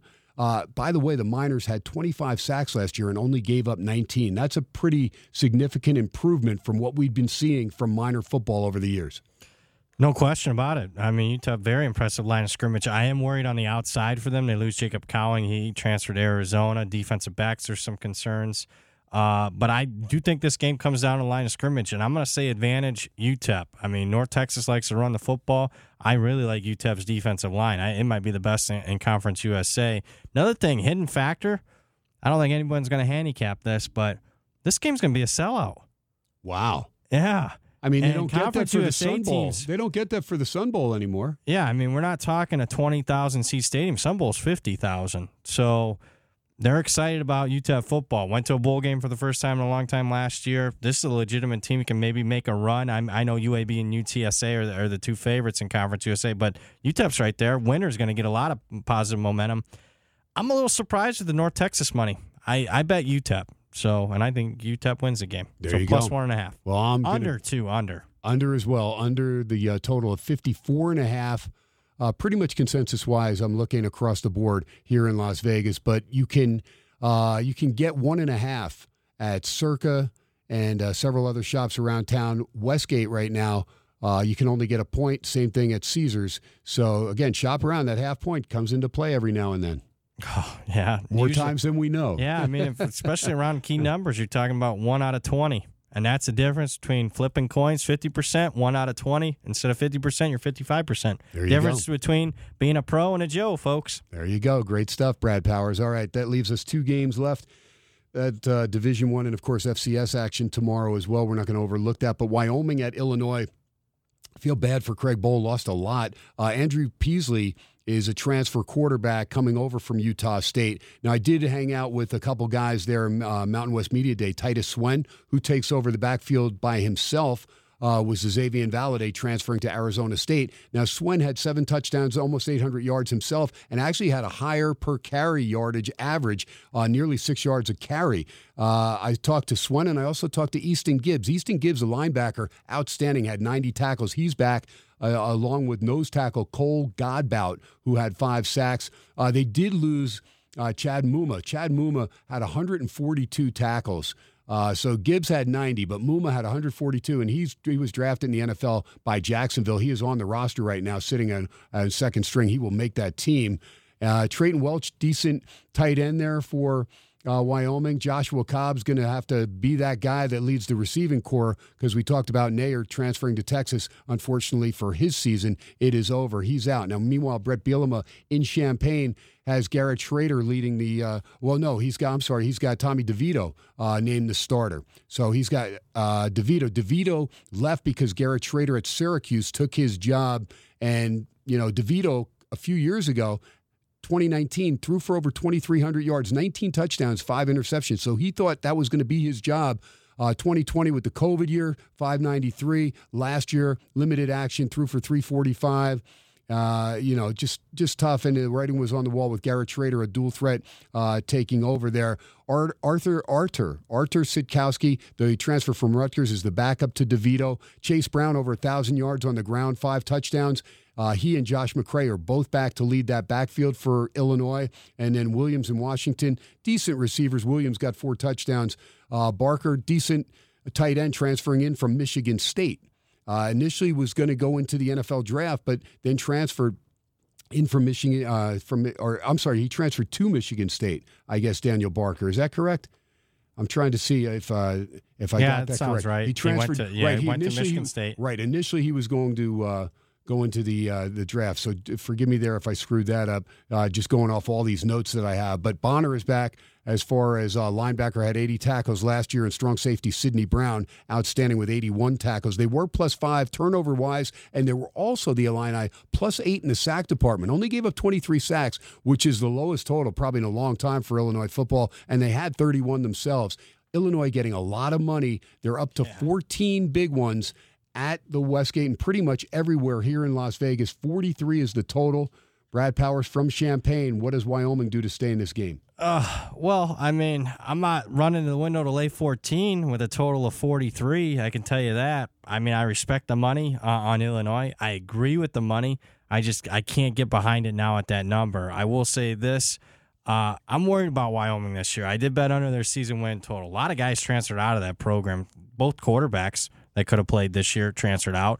They had a couple of starting defensive linemen transfer out after spring. I don't like the overall vibe there. I think Craig Bohl's done a good job, but reading the tea leaves there, I think Wyoming's probably a fade team this year. We've seen the market react to that. Illinois side, I liked what I saw from Tommy DeVito in the spring. I think they'll be okay there. Um, you know, I, I, I like offensive linemen. I like Zy Chrysler, their left guard, 6'6", 360. Uh, he'll be a guy that I'll be paying attention to tomorrow. I, I like that. Uh, so I think Illinois probably submits them in, in the submission, but again, with a low total and some suppressed scoring, I'm not laying 14, KT. It's a pass. There you go. Uh, you did lay it initially when it came out at nine. I laid 10 when I started seeing the market run. And it was just a couple days ago. This wasn't a move that, oh, Brad Powers bet in May. No, this happened just a couple days ago. Everyone bet in Illinois. All right, so that leaves us one game. It'll be the late game, seven thirty o'clock. By the way, that kickoff in Champaign is one o'clock. So you've got two games going at one: Connecticut, Utah State, Wyoming, and Illinois, and then Vanderbilt and Hawaii round out the schedule. It'll be a seven thirty p.m. Pacific time kickoff. Vandy up to nine and a half at the Westgate and Circa and Caesars. Uh, 54 and a half is your total from Honolulu, and it's Timmy Chang's debut as head coach at his alma mater. Uh, he's got some transfers coming in. Joey Yellen, who we remember at Arizona State, and Pitt. Uh, Cammon Cooper also is their uh, transfer from Washington State. Uh, but Brayden Schager uh, was the heir apparent last year. And uh, with uh, Cord- uh, Chevan Cordeiro, he transfers to San Jose State. So Shager was the guy I saw first on the depth charts. I don't know. Uh, I guess we'll find out tomorrow. You probably know. Uh, Parson, decent running back, had eight touchdowns on the ground. Phillips, Bowens, and Pinocchio, uh, they're coming back, but not a lot of experience there, wide receiver wise. Uh, let me see. On the defensive side of the ball, they lost Darius Muasau, also transferring to UCLA. This kid had 109 tackles, so UCLA was uh, grabbing from some of these Mountain West teams. Uh, they do have some transfers coming in. Soli from Arkansas, Forrest from uh, Oregon State, and Hausman from Arizona. Three defensive players that transferred from Power Five conferences. Your take on this one? Vanderbilt now in minus nine and a half. Clark Lea's team that again got there a week early to get acclimated to Hawaii. 54 and a half your total. So, best piece of advice I could give to anyone uh, this is what we call the bailout game. I'm guessing that the public is going to be very inclined on betting the favorite in this situation, especially when they're, they're, they're going to look up and see, you know, Vanderbilt was a two and a half point favorite. Now they're nine and a half. Somebody must know something. Let me lay nine and a half with Vanderbilt. I'm here to tell you, gets to 10. Uh, I'm going to take back a little bit with Hawaii. And you're talking about a guy that's already got Vanderbilt at minus two and a half in pocket. I think the line's just gotten away from, from people at this point. I'll say this look, I think it's you know it's not necessarily pro Vanderbilt. It's anti Hawaii money. I get it. They're one of the least experienced teams in the country. Timmy Chang has never even been a coordinator before, let alone a head coach. So I get all that. But what last year for Vanderbilt gives you confidence to lay more than a touchdown? Lost by 20 to an FCS team barely beat Connecticut, a terrible bottom five FBS team. Lost to Colorado State, or they beat Colorado State. Should have lost that game. Uh, they got badly out uh, statisticked in that game. It was Colorado State, you know, messing around at the goal line several times. So uh, even against subpar competition a year ago, Vanderbilt didn't doesn't give me great confidence to lay more than a touchdown here. So I'm gonna wait and see if it gets to ten and play a little bit of Hawaii. All right, got about five minutes to go. Again, if you missed it, the Raiders stay unblemished or finish the uh, preseason unblemished with a win, twenty-three to six, right down the street of Allegiant Stadium tonight against the New England Patriots. Their opener on September the 11th in LA against the Chargers, and I'll be, of course, talking a lot of Silver and Black State uh, report. We'll be doing a lot of that over uh, the next several months. Every night, we'll give you something on the Raiders and uh, keep you updated on the Silver and Black State. Meanwhile.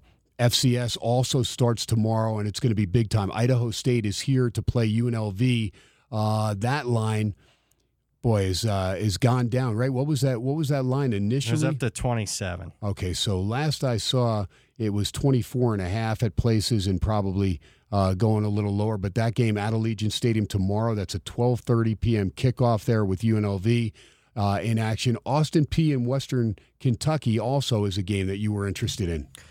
Yeah, I wanted to lay 21 with Western Kentucky. That's about what it opened up at. It's now 27, which is pretty much what I power rated it. If at. it's under 28, nah, no, not even. maybe a lean on the under because, I mean, that's a pretty high total. Now, both teams run a lot of tempo, but I don't expect either team to be, you know, running on full cylinders at this point in the season. All right, you talked about North Carolina, that line going up to 42 and a half against Florida A&M who has 20 players ineligible for that game. Florida State minus 43 now against Duquesne at home in Tallahassee. Boy, that's a lot of points to lay. Uh, did you Lean touch Duquesne. Do you lean Duquesne there with all those points? Okay, let me move on down see what else we've got. Uh, you like the uh, Stephen F. Austin game. Where was that line? It's up to six, so lean at the current number. Okay, so and and Stephen F. Austin's playing Jacksonville State. There you Rich go. Right, the Rodriguez, the, new head coach at Jacksonville State. Gamecocks, right after their win against Florida State in Tallahassee last year. My goodness. Uh, let me see. Do we have anything else tomorrow? Is that about it? Yeah, I mean, you got two lower level FCS games.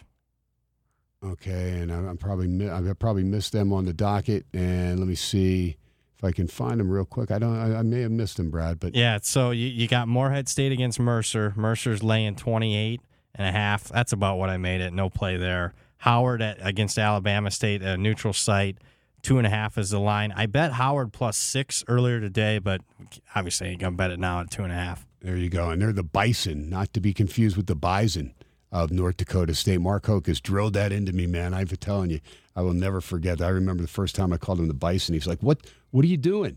Wha- What's going on here, Thomson? Don't you know your football?" I'm like, "Oh man, I'll never make that mistake again." He's in his glory though because his Orioles won tonight. Uh, real quick, go back to the Richard Badge and Findlay Toyota out of town scoreboard and just update uh, any late games that are going. It looks like everything's pretty much over except Cleveland and Seattle. The Mariners have tied that game and now are batting in the bottom of the ninth at home, tied two to two. Yankees did hold on and nip Oakland. If you laid the run and a half with Gerrit Cole, you got burned because they only won by a score of three to two. Big score of the night in the American League, Baltimore. Kyle Bradish shuts out Houston in H Town two nothing, making Mark Hoke a happy camper and all those people that have the Oriole tickets to make the playoffs. My goodness. How about some that have the future as far as the Orioles to win the World Series? I tell you what, they ever win the World Series, there's going to be some sports books that uh, are going to be taking some loans from Brad Powers.